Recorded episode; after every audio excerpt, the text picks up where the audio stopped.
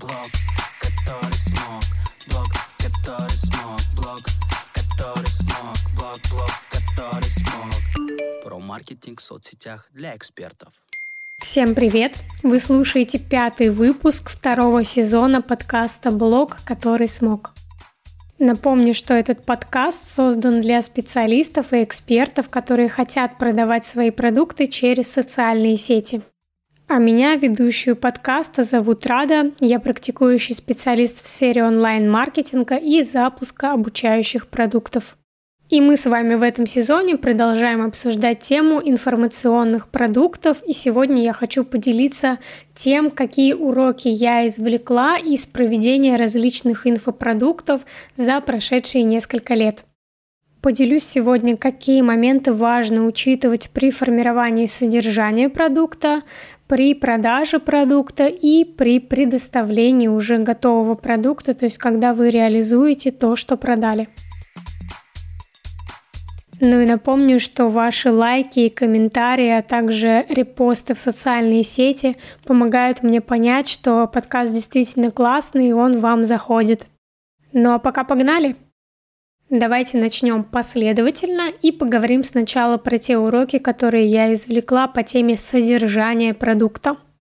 И первый тезис звучит, на мой вкус, довольно парадоксально, что самые крутые курсы – это те курсы, в которых даются очень простые и понятные вещи.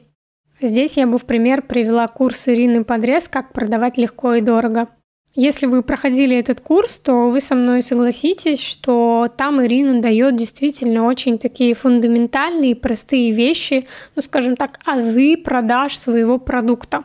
И в этом, мне кажется, есть особенная магия, когда даются такие простые, понятные инструменты, но они действительно работают.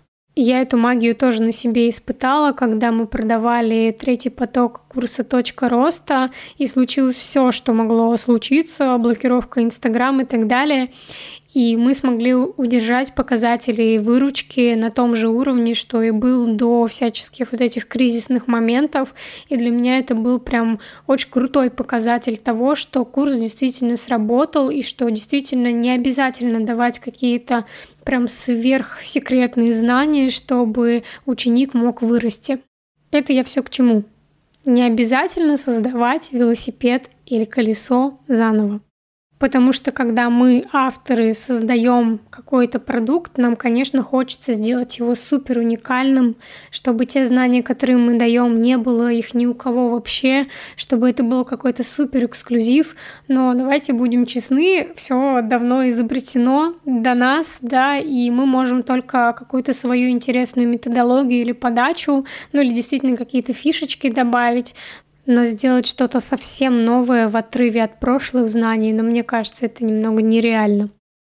Ну и сужу тоже по своему продукту, по точке роста. У нас девчонки потом после окончания курса говорят, что вы открыли нам глаза действительно на простые вещи, о которых я вроде бы знала, но просто не применяла на практике. А когда начинала применять, я увидела наконец-то какой-то результат.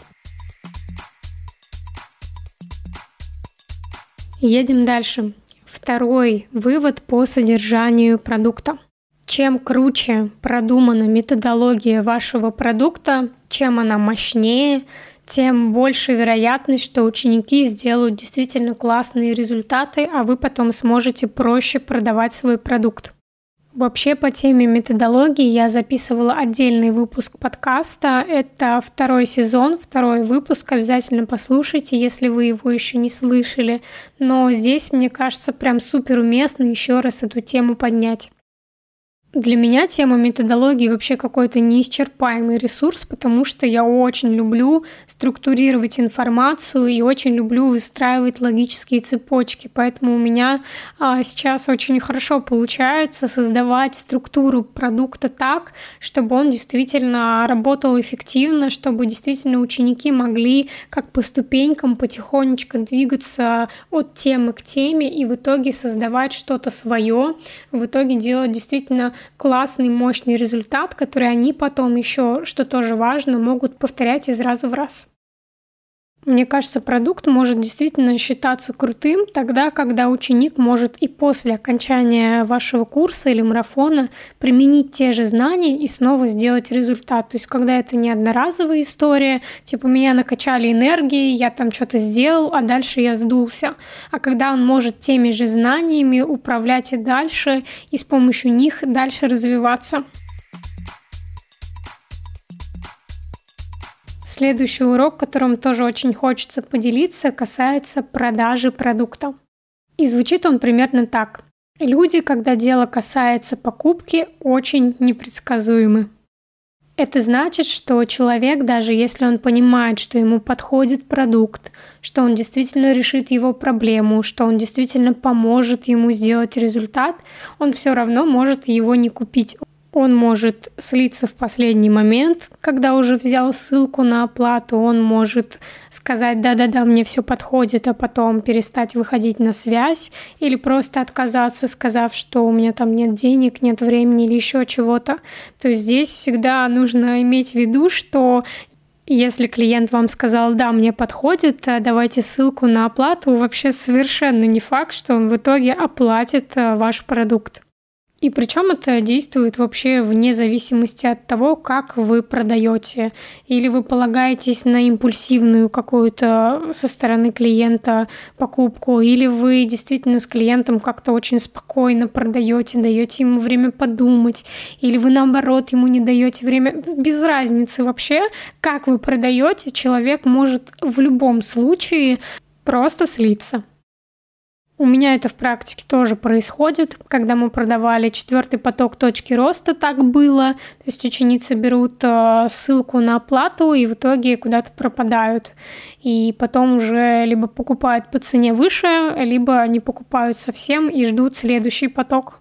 Когда я продавала недавно тоже свое наставничество, такие же ситуации происходили, что человек умом понимает, что продукт подходит, что он решает его запросы, но просто вот какая-то нерациональная часть мозга включается или какие-то страхи, какие-то ограничения включаются внутренние, и просто продажа не происходит. То есть здесь всегда нужно иметь в виду, что продажи останавливать нельзя, и нельзя надеяться на одного человека и на этом типа остановиться. Ну вот сейчас вот она оплатит и все, и типа тогда все будет хорошо. Нужно всегда иметь в виду, что человек может передумать даже в самый последний момент, и это бывает, правда, не зависит ни от вас, ни от чего, а от того, что ну вот так случилось по какой-то причине. И причина не всегда рациональна, не всегда понятна, и не всегда ее даже можно обработать как возражение. Не забудьте поставить лайк моему подкасту там, где вы его слушаете. Ну и еще одни уроки, которые я извлекла из предоставления продукта. То есть, когда уже продукт запустился, мы предоставляем эту услугу. Она касается темы границ между вами и между вашими учениками. И самое ключевое здесь понять то, что вы ответственны за границы внутри вашего продукта. То есть вы являетесь источником правил, по которым живет э, ваш ученик в рамках вашего курса или в рамках вашего марафона. Ну, естественно, вы тоже живете по этим же правилам.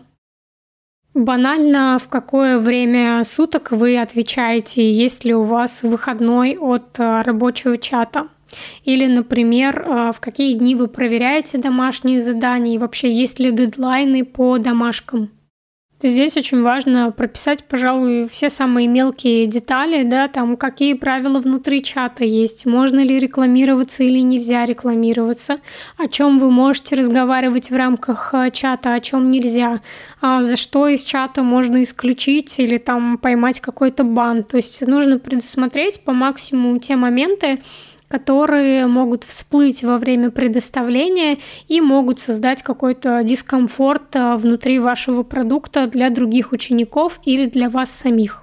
Четкие границы на самом деле очень хорошо оберегают вас от выгорания, от переработки, от того, чтобы случайно не взять на себя лишнего, от того, чтобы не выдать ученикам той информации, которая в продукте не предусмотрена, то есть случайно не стать рабом своих учеников. А ученикам, в свою очередь, вот эти границы дают ощущение дисциплины, большую ценность продукта, большую мотивацию работать и большее уважение к вам как к спикеру. Ну, еще такой, мне кажется, не всегда очевидный момент. Нужно помнить вам как автору продукта, иногда как продавцу продукта, что правила едины для всех, что вы должны по максимуму сами придерживаться своих правил, чтобы продукт жил, развивался и рос, и не доставлял вам какого-то дискомфорта. Ну, то есть, когда, например, вся группа успела выполнить домашнее задание, а один человек не успел, и он пытается каким-то образом вывести вас на то, чтобы продлить дедлайн. То есть вы таким образом выделяете лишнее время на проверку домашнего задания, а все остальные в этот момент понимают, что ага, можно, значит, нашего учителя подвинуть, и можно как-то схитрить или там как-то расслабиться и сдать попозже, потому что он все равно пойдет навстречу и проверит. То есть здесь, опять же, границы, они едины для всех, и в ваших же интересах собственные границы соблюдать, как в продаже продукта, например, когда кто-то просит перенести там срок оплаты или просит как-то спецусловия продлить или продать вне окна продаж, так и в предоставлении услуги тоже важно выдерживать вот эти границы и стараться по максимуму для всех создавать единые, одинаковые условия. Конечно, невозможно сразу создать идеальные правила, идеальные границы, и кто-то будет пытаться всегда эти границы нарушить. Здесь всегда все упирается в то, что продукт живой, он развивается и растет, как живой организм, и вы сами можете внутри продукта или там следующего потока менять какие-то правила, менять там те же дедлайны и делать так, чтобы было комфортно и вам, и вашим ученикам. На этом у меня сегодня все. Надеюсь, что этот выпуск вам понравился и был полезен. Обязательно поделитесь обратной связью, если есть что сказать. Ну и до встречи в следующем выпуске.